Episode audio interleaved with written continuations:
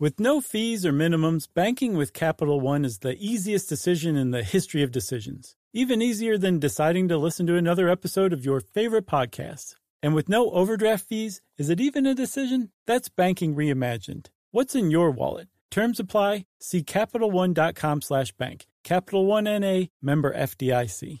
Hey, everybody, I want to talk to you about Squarespace Courses. It has the tools you need to create and sell your own online course. Start with a professional layout that fits your brand, upload video lessons to teach techniques and skills, and tailor your course with a powerful Fluid Engine editor. You can create engaging content your audience is going to love, then simply add a paywall and set the price. Turn your creativity into income with Squarespace Courses. So just go to squarespace.com slash stuff for a free trial. And when you're ready to launch, use our offer code STUFF to save 10% off your first purchase of a website or domain. Welcome to Stuff You Should Know, a production of iHeartRadio.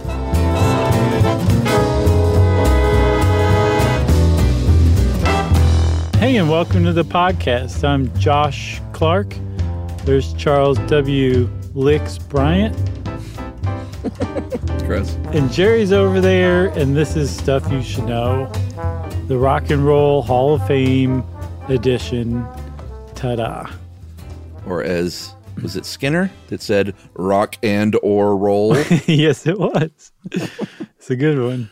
I'm glad you said that because every time we walk past something one of the Simpsons characters said in Mm-hmm. their 900 million seasons, somebody writes and is like, How could you possibly not say this, you dummies?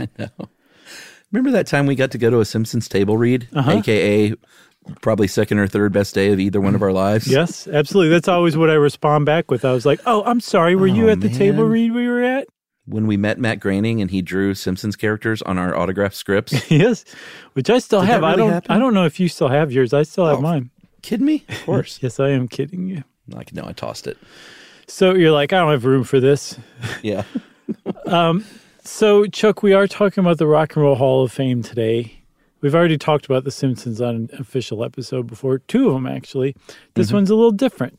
This is about rock and roll, the musical genre, which is way more encompassing than a lot of people would like to admit. It turns out.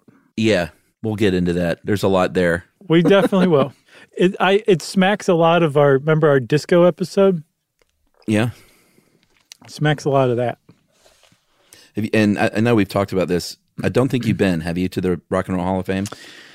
No, I haven't actually. I'm sorry, Cleveland. I'm sorry. Everybody settle down. I have not it's, I have not been yet, no. And I actually have to say I I don't know that I care to. I know that there are plenty of people out there who love would love to go to that and should, but for me mm-hmm. personally, I just I don't care. Yeah, it's not your kind of place, really. No, it's not it's not meant for losers like me. No, I don't think that's it. It's it's meant for losers like me. uh, I went, you know, my family or Emily's family is from Akron, and so we, when they were all living there, we spent Christmases there and Yeah. other holidays there. So we did all the Cleveland things, and this was one of them. And um, it's I- definitely one of the Cleveland things to do for sure. It's one of the Cleveland things. Um, it's a place that I want to go back to. I love this in the in the museum in Seattle, like uh, the Pop Culture Museum. I can't remember what it's called. What's it called? the Museum of Popular Culture. Yeah, some yeah, and there's but there's more, and then they there's Dot, another dot, shorter dot. name.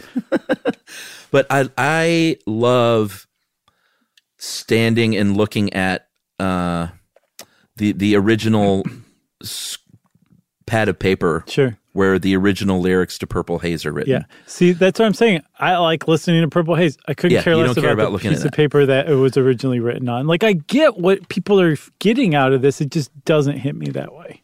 No, I hear you. I had a bunch of other things I was going to say I love, but are you going to say you don't love them after every one of them? Let's let's find out.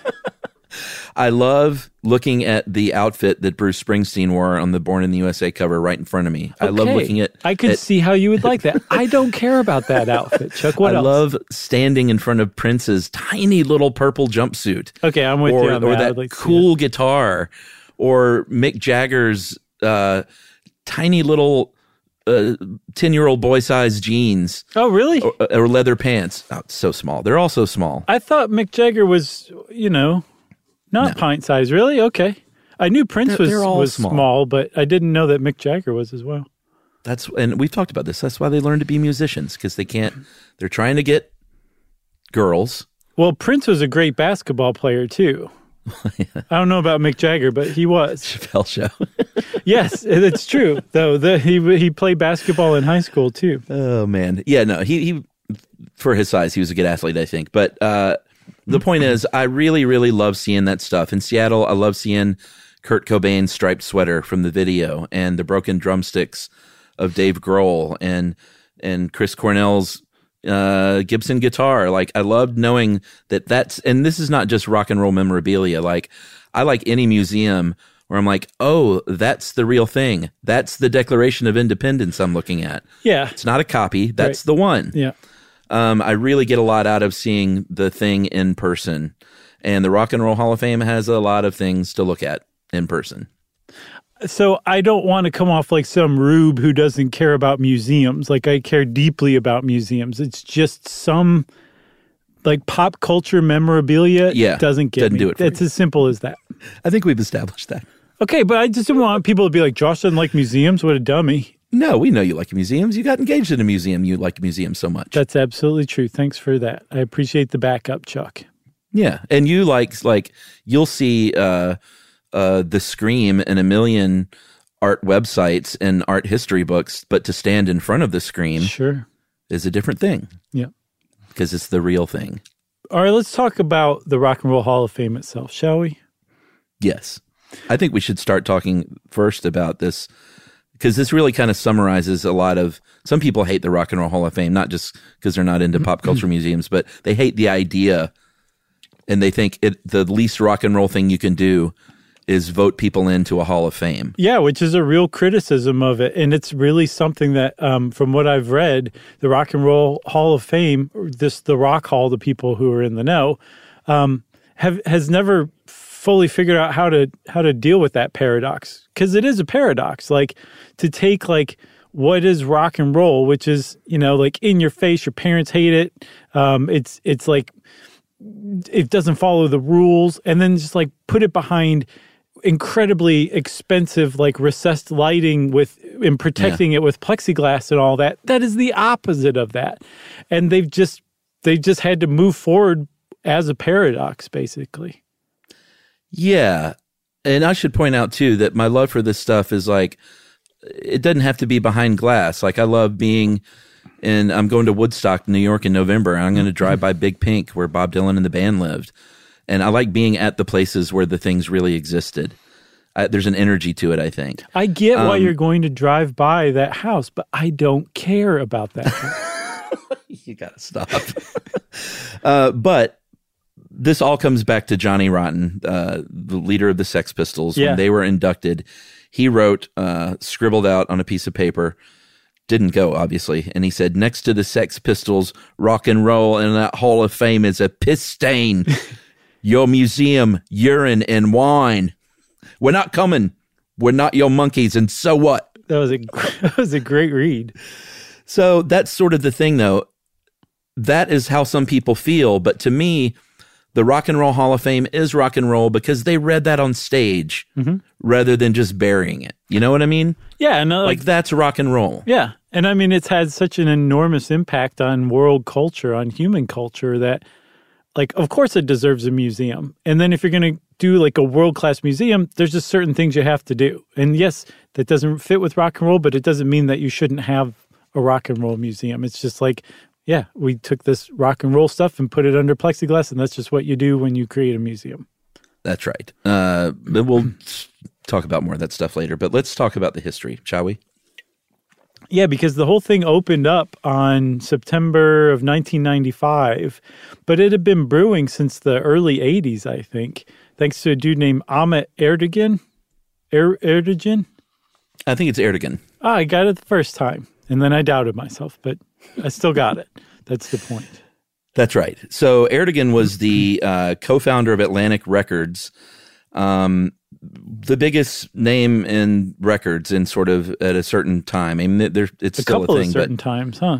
yeah, a couple of certain times. He was the son of a um, a Turkish ambassador, but loved music. uh, co-founded Atlantic and with uh, Jerry Wexler and started out in the R&B game.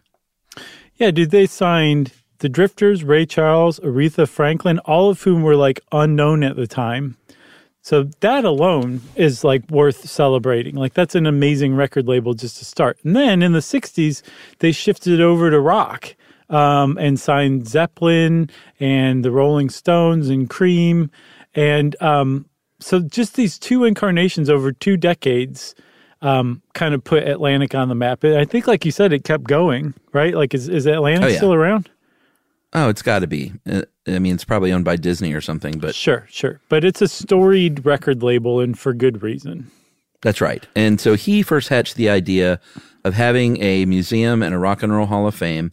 And he was like, well, of course, it'll be in New York City uh, because that's just where you do it. Uh, what he didn't know was that uh, there were these businessmen in Cleveland, Ohio, that were already planning their own rock and roll hall of fame in Cleveland. Yes. And when uh, Ahmet Ertegun heard that, he shuddered. He was like, all right, why Cleveland? And they said, well, hold on. Like, Cleveland actually has a lot of claim to rock and roll cred. For one, the, the local DJ, Alan Freed, is widely considered as the person who coined the term rock and roll. That guy came up with it, and he was a Cleveland DJ. And Ertegun said, okay, I'm listening. What else you got? And he said, well, you know, it was a very, the radio station, uh, WJW, that Freed DJ'd at broke a lot of big acts. Uh, you kind of had to make it in Cleveland. Not had to, but making it in Cleveland could break you. Uh, Yeah. David Bowie was broke there. Yeah. Uh, Rush, and we got to thank Dave Roos for putting this together. And also want to thank Dave Roos for saying Bruce Springsteen. Oh, yeah, I noticed that now that you say. Uh, I know it's a typo, Dave. I know you're listening, but it was fun to read Bruce He's like, Springsteen. he's like, no, I, I mean the much less known Bring, Bruce Springsteen. Uh, Joe Walsh is from Cleveland. Trent Reznor's from Cleveland, Oh, I didn't know Ohio. Uh, you know, I've talked about before in Emily's hometown of Akron. Uh, her high school, Firestone, is where Devo was from, and Chrissie Hynde and Oh, sweet. Black Keys. yeah. Like that's a heck of a roster to come out of a single high school. Yes. Plus, also, like, um, even back long before Devo was around, that same guy, Alan Freed, the DJ, he uh, he organized and hosted what's also considered the first rock and roll show, the Moondog Coronation Ball, way back in 1952. Whoa. So, and we've talked about it before. I could not figure out what we've talked about. The. Coronation Ball? Yeah, Hmm. we've we've definitely covered it. I'm, almost positive. Anyway, yes. So Cleveland has like some rock and roll cred, so it would make sense that they would be considering a rock and roll Hall of Fame, and it would also make sense that uh, Ertegun and, and the rest of the Rock and Roll Hall of Fame Foundation said, "Okay, we'll we'll think about this." They were skeptical at first, but then they said, "How about this?" We'll open this whole thing up to voting as to where the, the site should be. Um, and we'll say Cleveland's one of a number of different cities Memphis, New Orleans, Philadelphia, San Francisco, and of course, New York, which everybody knows New York is going to win. And just whoever gets the most votes, we'll, we'll say that's the city that gets the Rock and Roll Hall of Fame. Yeah, I get the feeling it was that. It was like, hey, we know we're going to put it in New York, but this will drum up a lot of publicity, get everyone excited all around the country, even though they're going to lose. But I think he underestimated two things: the uh, the passion of Midwesterners and the, the pride of Clevelanders and Ohioans to put their their city on the map a little bit more than it even was then, and the disinterest of your average New Yorker to take place in a poll or a vote, Right. or a petition or a uh, to sign their name on something. Yeah. and don't forget, this was around the time of Balloon Fest 86. So, like, Cleveland Yeah, was really true. trying, they were trying to find something that, that let the world know Cleveland was great. So, they actually collected 650,000 signatures, which was more than the population of Cleveland at the time. They got a lot of people uh, behind this idea. Um, and I guess USA Today ran a poll in January of 1986, right? And they, they said, okay, which of these cities should the Rock and Roll Hall of Fame be in? That's right. And I'm sure they had a colorful graph to declare Cleveland the winner by a landslide 110,000 votes in first place. Second place went to Memphis with 7,200. So Cleveland they know how to get people motivated uh, for civic pride. I will say that. Yes, but the thing that probably really got the foundation's attention was that Cleveland also simultaneously raised $26 million for the museum to basically yeah. say, "Hey, we're we're quite serious about this." And it would turn out later that the whole thing cost about a 100 million, but Cleveland footed the bill for the whole thing. Yeah. So it was actually, as we'll see, a pretty good choice. Um, and finally, in 1986, it was announced that, okay, fine, yes, it will be in Cleveland. That's right. Uh, but they did not wait for the building to be built to have their first Hall of Fame class uh, voted on and inducted. They did that in 1986 in New York City. Uh, Chuck Berry, James Brown, Ray Charles, Sam Cooke, Fats Domino, the Everly Brothers, Buddy Holly, Jerry Lee Lewis, Elvis, and Little Richard. And then on the non performance side, you had Sam Phillips and Alan Freed. Uh, you had early influencers Jimmie Rodgers and Jimmy Yancey. And the Lifetime Achievement that year went to John Hammond, uh, who I didn't look up, but that's got to be the Hammond organ yeah. guy. Yes. Okay. Yeah. So um, there was this great quote that Dave found that really kind of got across, like even at the outset of the criticism of the Rock and Roll Hall of Fame, it said that um, rock and roll is now so middle class. It was accorded a most civilized honor. It was given a dinner for uh, when writing about the Rock and Roll Hall of Fame first class induction in 1986. You know that uh, that reporter was like, right after they typed it. yes. I'm Cut so that. self-satisfied oh, right now. Oh gosh. uh, all right, we're going to take a break now, and we're going to talk about uh, the building itself mm-hmm.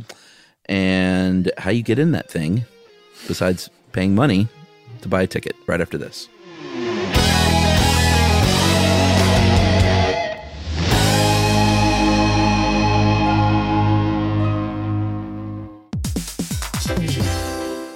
Listen to this. It's a game changer.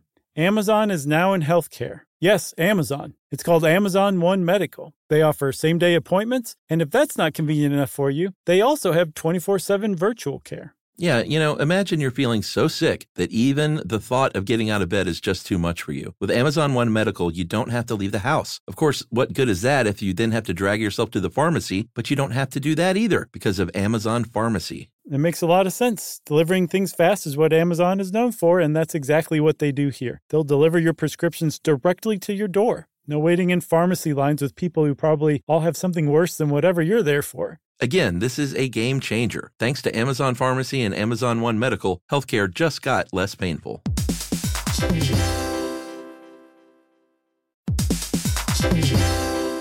Hey, everybody. Josh and Chuck are here to tell you about a new podcast. Car and Drivers Into Cars, a production of Car and Driver and iHeartMedia's Ruby Studio. That's right. It's hosted by Eddie Alterman and Tony Quiroga. Into Cars is the ultimate podcast for car lovers. Whether you're in the market for a new set of wheels or just love the sound of a V8, Car and Driver's panel of editors and car experts test drive and review today's most compelling new rides. And the best part, Eddie and Tony have no filter. They review cars with the same blend of intelligence, independence, and irreverence that has made Car and Driver a trusted source for news and reviews since 1955. Car and Driver's Into Cars is brought to you by eBay Motors. All the parts you need at the prices you want, guaranteed to fit your ride every time. Visit ebaymotors.com for more. Eligible items only, exclusions apply. So jump in, buckle up, and listen to Car and Driver's Into Cars, available wherever you get podcasts.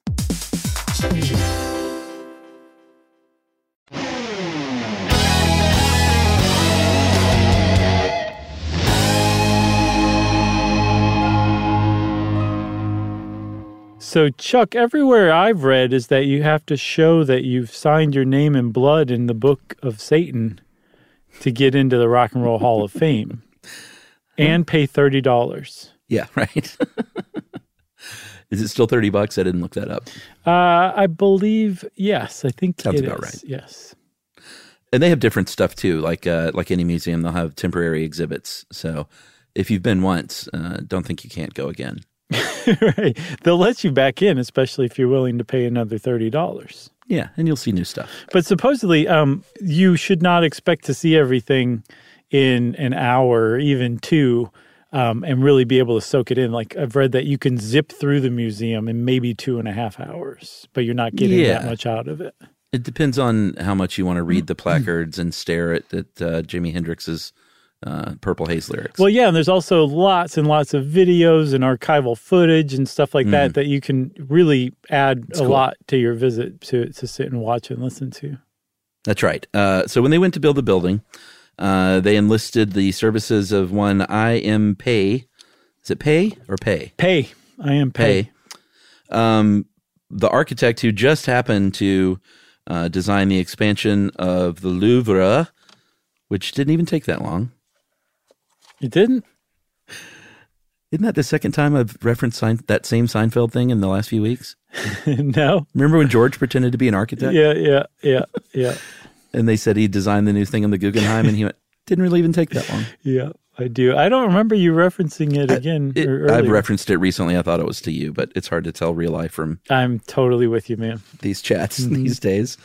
Uh, but yeah, so he, you know, I am uh, Pei had a great resume, uh, designed that glass pyramid at the Louvre, and uh, went to a few concerts to sort of, you know, get the the gist of what this whole rock and roll thing was all about. Yeah, and apparently um, he was on acid with Lou Reed at the Bon Jovi show at the Meadowlands, and when he stood up and he said, "I've got it."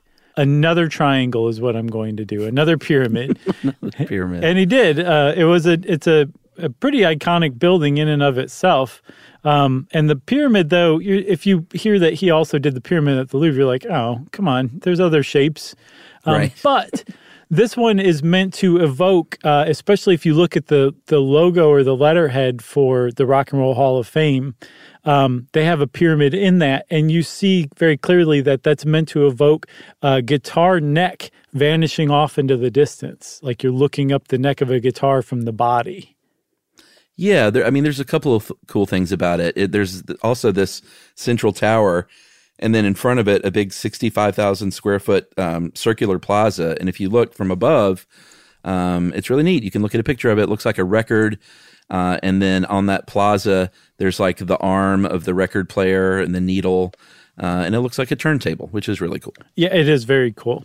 So, and it's also I'm like, it's a very literal building as far as like what it's supposed to look like goes, but it's also enormous and very nice. It's one of those things where if you research the Rock and Roll Hall of Fame, you either come across Cleveland.com articles, um, rock Yeah. music, um, uh, journalism articles, or architectural articles. Those are the three groups that basically lay claim to the Rock and Roll Hall of Fame. And, and you're like, I'd fly over it, but I'm not going in. It's not I'll that I wouldn't go in. I don't. I would. I would go in. I just wouldn't get as much out of it as you. Oh, okay. All right. We're, we're getting places. Yeah, it's not like I'm. I, and I certainly don't begrudge anybody going. I'm. I'm just saying I won't get as much out of it as you will. It, it's not What like I I, don't way? understand it. I guess what I'm trying to say is, let me see if I can put it in different terms. I just. I just don't care. Oh, I know. That's not true. I care. We're gonna we're gonna crack this code by the end. Okay. Uh, so they broke ground in 1993, uh, opened in 95 with a six-hour concert. I at, saw uh, seven and a half. Oh well, Springsteen was involved. And He, he did it again. there it is again. did he really? Dave did it. Oh my gosh, he did. Dave, I'm starting to think that Dave doesn't know. It's Bruce Springsteen. Two E's. Oh, that's no typo because I see other E's. Like his E button isn't broken. No, it's true. There's one that comes right before the I in Bruce Springsteen. I can't wait to get his email. Oh man, this. I can't either. Uh, so they had that concert at Cleveland uh, Muni Stadium Mm-hmm. uh, with Chuck Berry and uh, who was still around, played with Springsteen and Johnny Cash and Johnny Coogs, uh, Aretha, Al Green, Mm-hmm. Lou Reed. It was quite an event. Uh, and then I guess we should talk about how you get in because this is where it takes on a lot of heat. Um, some people say there should be no such thing because rock and roll shouldn't be in a museum, but then other people say the like the voting process and the vagueness of qualifications to be considered are just weird and it's a popularity contest and it's gotten a lot of criticism over the years because basically you have to be uh, at least 25 years out from your debut album and you need to have demonstrated unquestionable musical uh, uh, excellence, That's it. and that's all. Yeah. Which is not it's not really great guidance, but it is kind of rock if you think about it. It's kind of rock and roll. has to be that way, I think. you know um, but yeah that definitely is so subjective that of course it's opened up to I, you know accusations of favoritism sexism which Sure. which definitely seems to be legit only 8% of the inductees in the rock and roll hall of fame are women and there's definitely way more than 8% of women rockers or women contributors to rock and roll so um, it, it's not that these these allegations or suggestions are just totally off base necessarily. Um, they they they may be quite accurate. Yeah, I mean, here's my deal. I kind of think it has to be that vague because they would they would get probably more complaints if it was a numbers if there was an algorithm like you need to have had this many number one singles, won this many Grammys, which are also subjective by the way. Um I don't think it can be based on record sales. Right. Like it- it'd be weird to design an algorithm. I think it has to be kind of vague. Uh, to me, it's a it's an award of longevity in a way, uh, which I do like because you know, 25 years on, unless you died young, you can still get in like Buddy Holly, obviously, and people that died young, but you can't have a record that came out 25 years ago and still be a performer who is not very popular and get in. You know what I mean? Yeah, Like no you've got to have Starland the vocal band or anything in there.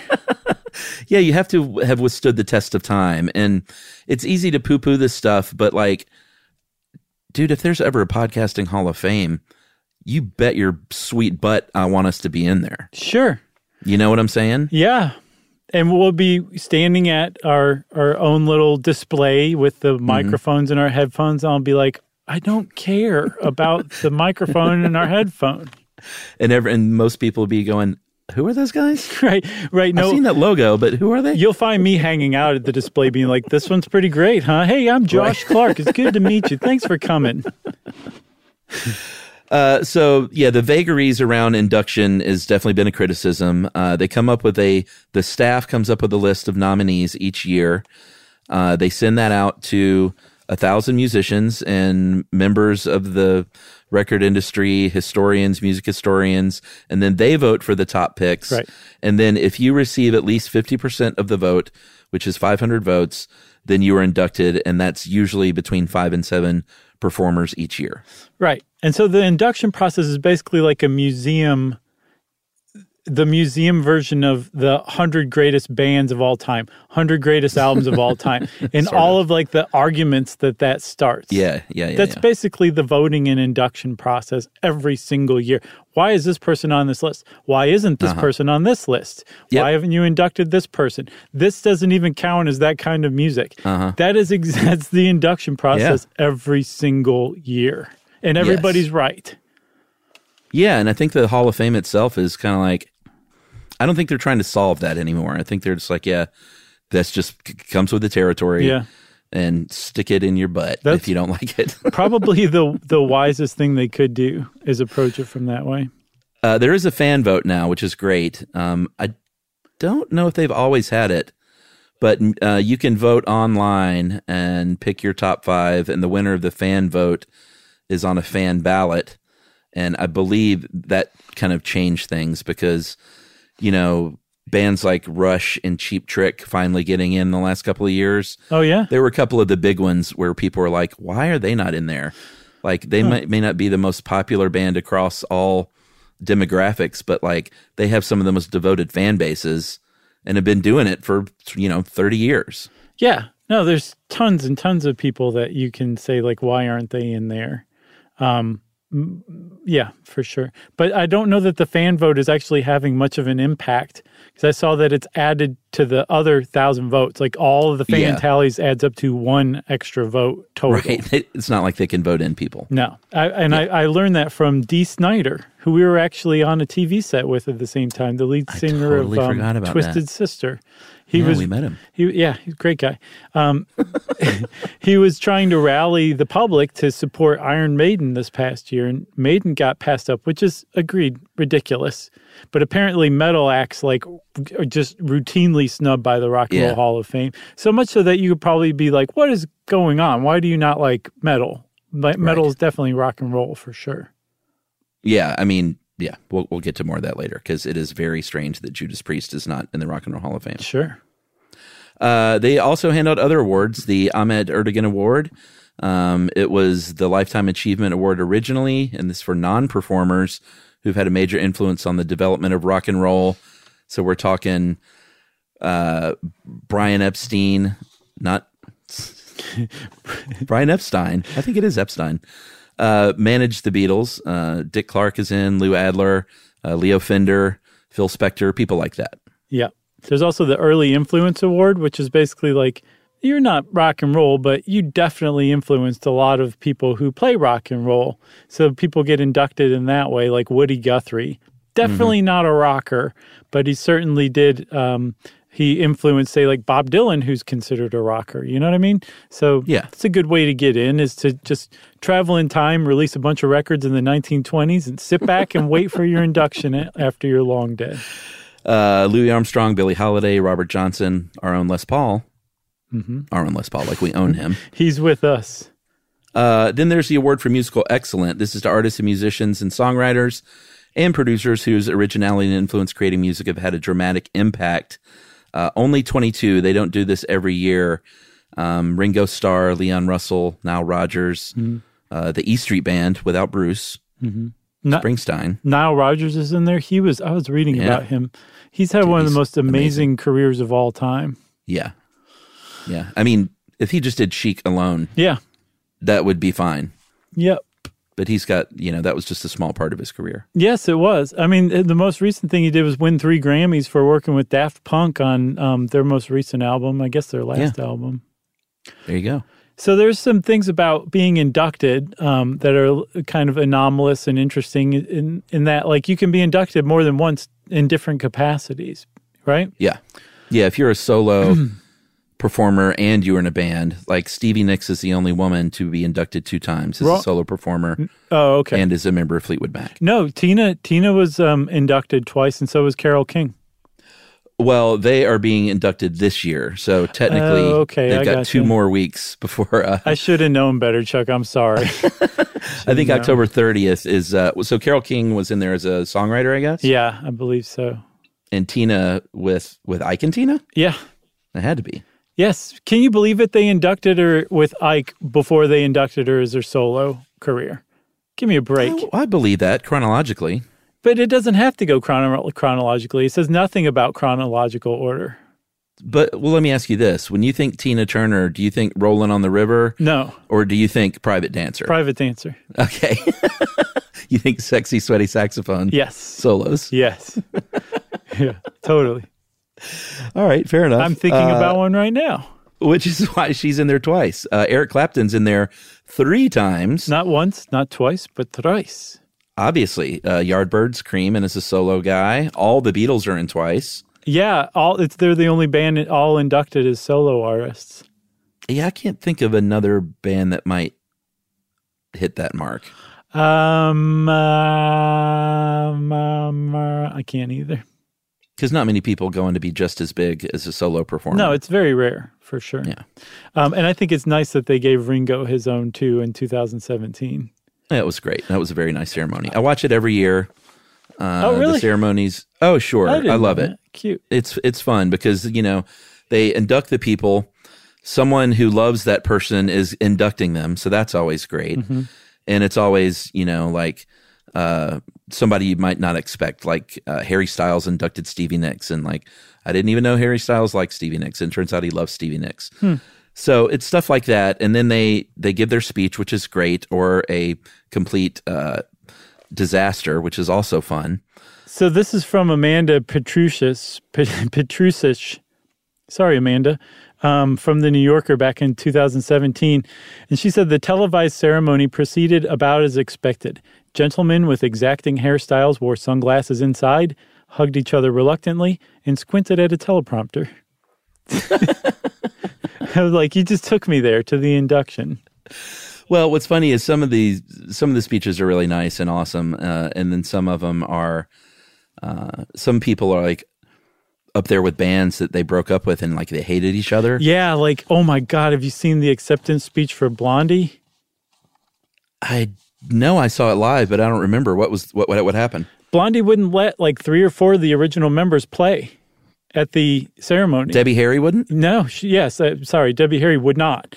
And Oh, wow. one of the original guys begged her on the microphone during his speech, and she said no and kept saying no and was like, "No, we're not. No, you're not playing tonight." Really? And um, Oy. it was really deeply uncomfortable. Fifteen years later, watching it on YouTube, I was like, "I'm going to throw up. I'm so so uncomfortable right now." Well, you know, sometimes people don't show up. Like Paul McCartney didn't show up for the Beatles induction because What? Uh, supposedly he was in a lawsuit at the time with Yoko and Ringo Uh-huh. about something. Um, the Talking Heads managed to get it together and play together. Like that's the other thing. You know, that's where I was headed. You have your speech and then you play Mm-hmm. together. Usually as the original band. Sometimes if it's like like Journey, you know, Steve Perry didn't sing, but he gave his blessing for the new guy to sing. Sometimes they'll have both, like, you know, Guns N' Roses will have the two drummers there and they'll take turns. Oh yeah, Uh, mid Even though. Axl wasn't there. No, not mid song. uh, and then sometimes people can't get it together at all and they're just like, no, we hate each other. We're not playing. We're not showing up. Um, sometimes Mike Love will get up there as a member of the Beach Boys and be a crazy freak. Uh, just watch his speech if you want to see something Okay, very deeply uncomfortable. okay, I can't wait. He like flat out challenged people on stage. He just got really salty like halfway through, and he's like, "I'd love to see, I'd love to see the Mop Tops, the Beatles, get up and do 180 shows a year, or I'd like to see Mick Jagger get up on stage and do what I do." And it was just, I mean, he's a legendary jerk, but it was, uh, it was really something else. Wow, he does not live Uh, up to his last name. But to me, that's sort of the fun of watching the ceremony is all these really deeply personal relationships of these people that are suddenly thrust back together. Uh, and do they work it out? And are they amicable and cool or not? Uh, Bunny Carlos played with Cheap Trick, which is cool. Their drummer that left. Um, but sometimes, like Axl Rose in a full on legalese statement that not only didn't say like I don't want to come, but he was like, no one is allowed to induct me. No one is allowed to speak for me. I think we have to read it, Chuck. Yeah, read it. It's pretty great. this was from Axl Rose. I strongly request that I not be inducted in absentia, and please know that no one is authorized, nor may anyone be permitted to accept any induction for me or speak on my behalf. Neither former members, label representatives, nor the Rock and Roll Hall of Fame should imply, whether directly, indirectly, or by omission, that I am included in any purported induction of Guns N' Roses. oh man. He really didn't want to take part. And yet they got back together and are playing again and seemingly enjoying themselves. What's his problem with uh, Guns N' Roses? I mean, I knew they broke up or whatever, but why does he like hate Slash or what's the problem? Oh yeah, he and Slash had problems and uh, th- I don't know. They worked it all out, but they hugged it out. who knows what goes on behind these closed uh, green room doors, you know? Sure. Wasn't that the song? No one knows what goes on behind green room doors. I think is that a Bob Seger song?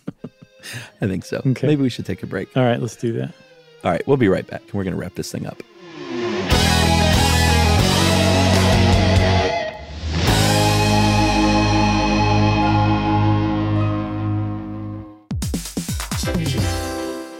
Listen to this. It's a game changer. Amazon is now in healthcare. Yes, Amazon. It's called Amazon One Medical. They offer same day appointments, and if that's not convenient enough for you, they also have 24 7 virtual care. Yeah, you know, imagine you're feeling so sick that even the thought of getting out of bed is just too much for you. With Amazon One Medical, you don't have to leave the house. Of course, what good is that if you then have to drag yourself to the pharmacy? But you don't have to do that either because of Amazon Pharmacy. It makes a lot of sense. Delivering things fast is what Amazon is known for, and that's exactly what they do here. They'll deliver your prescriptions directly to your door. No waiting in pharmacy lines with people who probably all have something worse than whatever you're there for. Again, this is a game changer. Thanks to Amazon Pharmacy and Amazon One Medical, healthcare just got less painful.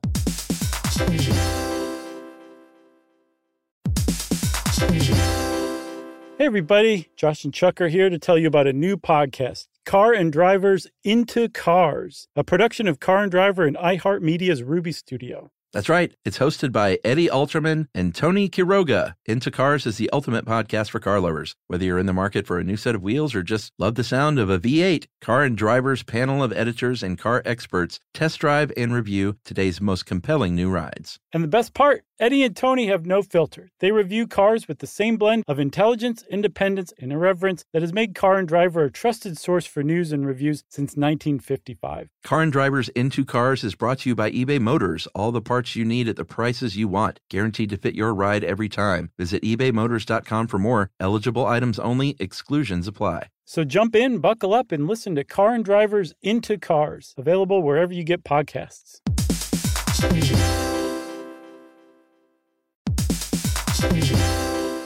Hey, everybody, it's time to talk about Squarespace. Squarespace has absolutely everything you could possibly need to build whatever website you're trying to. You can host video content and organize your entire video library, plus showcase it on beautiful video pages. You can use analytics to grow your business and learn where your site visits and sales are coming from. What else, Chuck? Well, buddy, if you got merch, then you can sell it on Squarespace. You can easily sell custom merch and create a passive income stream that engages your audience and scales your brand. Design your products, and production, inventory, and shipping are all handled for you, saving you time and money. Yeah, and if your business is appointment based, you can accept appointments on your Squarespace website. You can offer online or in person private sessions, workshops, and group classes. And Squarespace provides everything you need to manage your schedule, accept secure payments, and send automatic reminders, all in a beautiful showcased site. So just go to squarespace.com slash stuff and you're going to get a free trial. And when you're ready to launch, use our offer code STUFF to save 10% off your first purchase of a website or domain.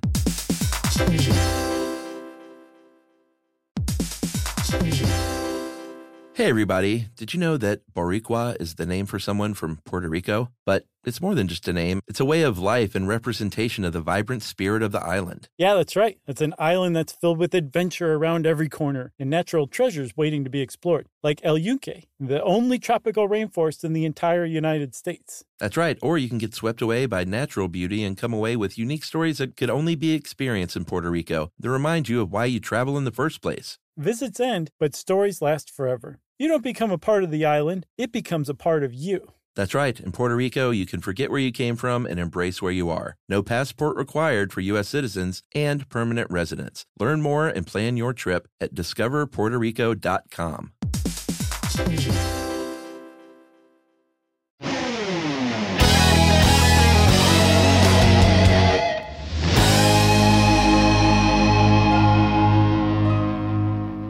All right.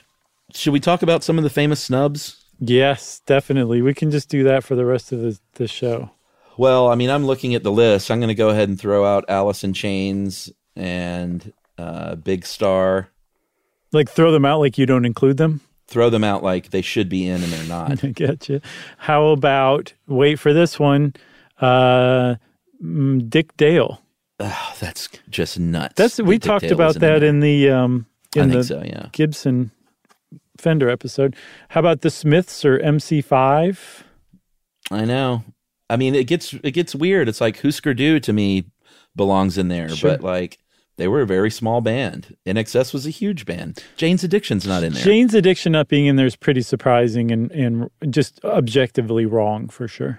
I totally agree. Uh, Motorhead, Mot- well, Motley Crue.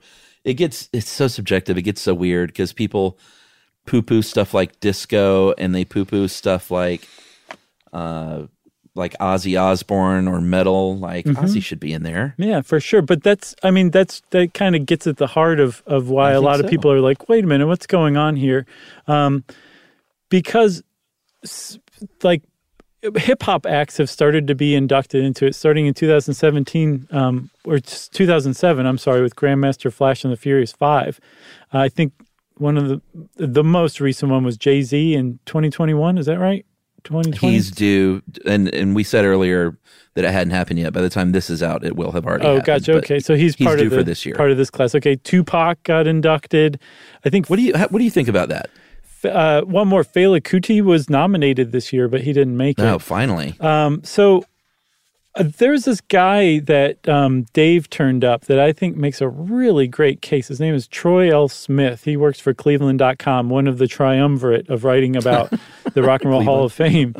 And um, he says, look, man, if you are talking about rock and roll, of course it would include hip hop just as much as it would include like alternative or new wave or punk. Like they're all branching off the same tree because if rock and roll is the trunk, if you go a little further down, the roots of that tree are like blues, jazz, gospel, boogie woogie, doo wop, mm-hmm. like all this stuff combined to make rock and roll. And if you're saying like rock and roll is just a, a, a white guy with a guitar somewhere between 1967 and 1990, Yeah. you're talking specifically about rock. And that's actually different than rock and roll. And this isn't the Rock Hall of Fame. This is the Rock and Roll Hall of Fame. So, yeah, you could make a really strong case to include not just hip hop, but also like R&B, um, world music like Fela. Kuti's Afrobeat stuff. Like, th- like all these people were influenced by the same tree. And that's what Troy Smith is saying. And I got to say, I agree with him on that one. I just have mixed feelings. I do agree, but it's um then just call it the Music Hall of Fame, maybe. Yeah, that's what some people suggest. It's weird that like Willie Nelson's not in there, Yeah. but like another country artist might be. Well, like Hank that- Williams is in there, Johnny Cash. Yeah, like they'll include jazz and now hip hop, but like not metal. It's just I don't know, man. It it it starts to sort of fall apart in a way the more you expand it, Mm-hmm. because there is a country music hall of fame. that- There's probably I don't know if there's a jazz hall of fame. Is there?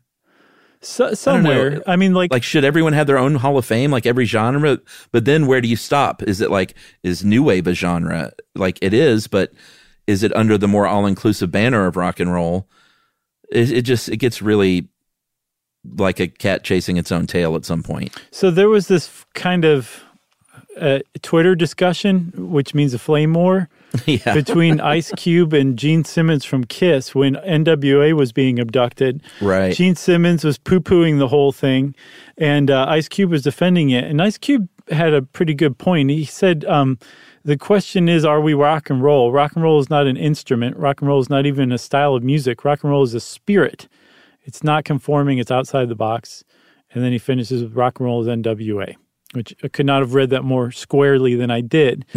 But if you go a little further and read Gene Simmons's retort too, he's saying like, yes, he's criticizing hip hop as not like actual music because they sample and they talk rather than sing, so therefore it's not rock. I disagree with that. But he also says, I'll tell you what, when Led Zeppelin gets inducted into the Rap Hall of Fame, then you will have proven your point. And he makes a good case in that situation as well. But it kind of dovetails in with your idea like should each of them, each genre of music, have its own Hall of Fame? I, I don't think so. I think the Rock and Roll Hall of Fame is a wide enough umbrella that it includes hip hop and other stuff that's not rock. Yeah, that's not a great look to say stuff like that either, though. No, I know, and like like you know, of course, there's allegations of racism and sexism and and um, homophobism. Is that a word? Sure, homophobia. I think more Thank commonly, you. but Of course, dude. of course. But um, uh, Amanda Petrucia, I'm sorry, uh, Amanda. Um, she says that um, she points out like how much this this ties into that same hatred of disco by the same people who are into Yeah. rock. But at the time when rock was new, these are the same people who never aged out of that. It's all rock. It's all white guy with a guitar from 1967 to 1990. That's rock and that's rock and roll. And that's just not true. That's a type of rock and roll. That's not the all the end all be all of rock and roll. yes, That's my Totally. take on it. I'll stop saying it. I know I've said it at least twice now, but it's just so true. it is. Uh, you saw who was coming in this year. I thought that might get you excited. Who? Well, in the in the performer, it's Tina Turner, Carole King, The Go Go's, amazing. Uh, Jay Z, Foo Fighters, and Todd Rundgren. But the early influence award, my friend, Kraftwerk. Oh, really? They're getting in, huh? They're getting in as early influence, along with Charlie Patton and uh, and legendary jazz poet Gil Scott Heron, who uh, I totally think uh, Wyatt Cenac should play in a biopic. Oh, yeah. You mean a biopic? In a biopic, I think Wyatt would crush that role. Sure. and I think I've even told him that. Oh yeah, what was his response? I don't think I've told him that because he would probably be like, "I don't need career advice from you, buddy." That's right. Zip it. That's what Wyatt's famous for saying. Musical Excellent Award this year is LL Cool J, Billy Preston, and Randy Rhoads. Not bad. Okay. Ozzy's not even in there. And then uh, Clarence Avant is getting the Ahmet Ertegun Award, and I don't know who that is, and I feel like I should. I don't either. So, so Chuck, they have um, Purple Haze lyrics. I think we've established that multiple times. What else do they have at the Rock and Roll Hall of Fame that would be worth paying thirty dollars to go see? Uh, by the way, Clarence uh, Avant is known as the Black Godfather, entrepreneur, executive, and film producer, and American music executive. So Very nice. got to shout him out. Uh, you know, they got they got the instruments. They got the out. They got a whole room of of clothing and legendary outfits. Uh, they have the handwritten lyrics. They have archival uh, like original master tapes where in listening rooms they have this really cool thing now that just opened a couple of years ago called the garage where it's literally like a garage set up with a full band and you can go in there you don't have to know what you're doing and they'll try and teach you how to play instruments That's so cool. You Like- just want to wash your hands afterwards. yeah, well, you do now for sure. And you're like, or always. Um, and you know they have a great music education program with working with the schools in Ohio and in Cleveland. So like like they do a lot of cool outreach and hands-on stuff to get people involved. And if you go to the garage, uh, the website for the garage, and you see like these, you know, sort of people you who can tell have never picked up an instrument before playing the drums or playing the bass just a little bit and like the delight on their faces. It's pretty cool. That's where the museum staff who've transgressed are punished. They have to go hang out at the garage and watch that. Oh, you get this. No, they're teaching them. They're Sure. teachers. Sure. Uh, I got well. The only other thing I want to point out is the uh, if you're looking for highlights from over the years, they you know in the end they had this all star jam where a bunch of people come on stage and play some songs, and I think probably the most legendary moment that's ever happened, and it was passed along uh, more recently after his death was at George Harrison's uh, posthumous induction and the All Star Jam. They were playing "While My Guitar Gently Weeps," and Prince comes out of the shadows and destroys the stage with a guitar solo that like is unlike anything I've ever seen. Have it's an check amazing that one clip, out for sure. and uh, he's just the coolest dude on the planet. He finishes his solo, Mm-hmm. takes his guitar up and throws it up in the air, and there's uh, you don't know this, but his guy is out there to catch the guitar, but and he struts off stage, and Tom Petty's and Jeff Lynne are just standing there, like, and Dhani Harrison, like, oh my god, what just happened? That's pretty cool, man. it's amazing. Um, so one one last thing, the the Rock and Roll Hall of Fame tried to expand. They finally tried to open something in New York, and they did uh, in I think um, 2008. Yes. So they finally got that New York outpost, right, Chuck? And then within two years, it was closed. And they tried another one in Tokyo in 2017. It closed in five months later. And Dave Roos nails it with this last line. I guess Cleveland really was the right choice after all. Wink emoji. Yeah, I mean, they need to keep expanding Cleveland because you've only got so much space, you know. Yeah, for sure. But I mean, like, it's that was the place to do it. It turns out Sure. that that was absolutely correct. So that's good. Sometimes big decisions don't always work out, and this was one that did. And by God, God bless you, Cleveland. We got to get Jane's Addiction in there. Sure. I think we also really, even more so, maybe need to get like Iron Maiden in there or Judas Priest or both. James was nominated once uh, and didn't get in. Uh, War has been nominated three times and hasn't gotten in. I think that's or no, no, no, no. Chic has been nominated eleven times and hasn't gotten in. That just because it's disco, that is ridiculous.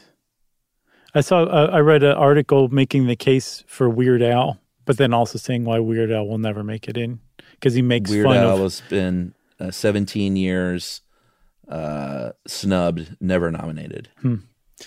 Maybe someday Weird Al, but I also get the impression Weird Al doesn't care. Nah, Well, but maybe he does deep down. no, I don't think so. Okay. um, Since we said Weird Al doesn't care, obviously that means that it's time for listener mail. Uh, let me see here. Which one should I read? I'm going to call this Lemon Song. um, Every morning as I get ready for work, guys, I like to throw on an episode of Stuff You Should Know. The excitement that came over me this morning when two of my favorite things briefly combined into one is indescribable. Josh's mix up on the Lemon song gave me a good chuckle, hmm. only because Squeeze My Lemon is, of course, from the Lemon song. And I can only guess that the song about friendship that he's speaking about is the song Friends on Led Zeppelin 3. Maybe. Maybe. Uh, as soon as I heard the beginning of the episode, I quickly sent, uh, quickly sent a text over to my dad. He's the reason I'm such a big Zeppelin fan. We both got matching Zeppelin tattoos when I graduated from college, and I am the reason he is a Stuff You Should Know fan.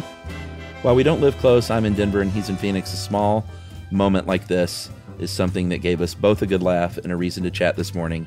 And that is from Lauren in Denver. Nice, Lauren. Thank you very much for that. We love bringing families together, don't we, Chuck? And splitting them apart in equal fashion. Right. Well, if you want to let us know how we brought your family together or split you asunder, uh, you can email it to us to stuffpodcast at iheartradio.com. Stuff You Should Know is a production of iHeartRadio. For more podcasts from iHeartRadio, visit the iHeartRadio app, Apple Podcasts, or wherever you listen to your favorite shows.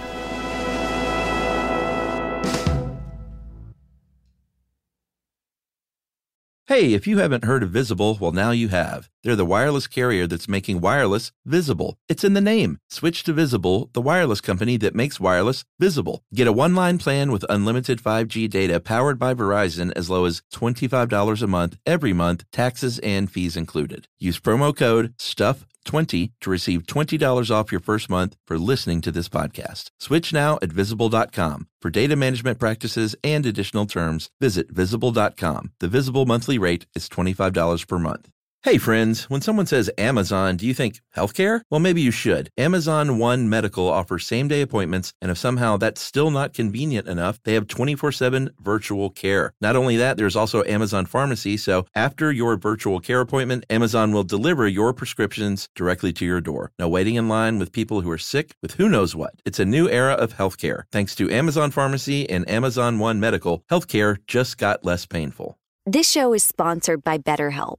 It's a simple truth. No matter who you are, mental health challenges can affect you, and how you manage them can make all the difference. That's why everyone should have access to mental health support that meets them where they are and helps them get through. BetterHelp provides online therapy on your schedule. It's flexible, simple to use, and more affordable than in person therapy. Connect with a licensed therapist selected just for you. Learn more at betterhelp.com. That's betterhelp.com. Stuff You Should Know is brought to you by the Capital One Venture Card. Earn unlimited double miles on every purchase every day, and you can use those miles on any travel purchase. Plus, earn unlimited 5x miles on hotels and rental cars booked through Capital One Travel. Your next trip is closer than you think with the Venture Card from Capital One. Terms apply. See CapitalOne.com for details.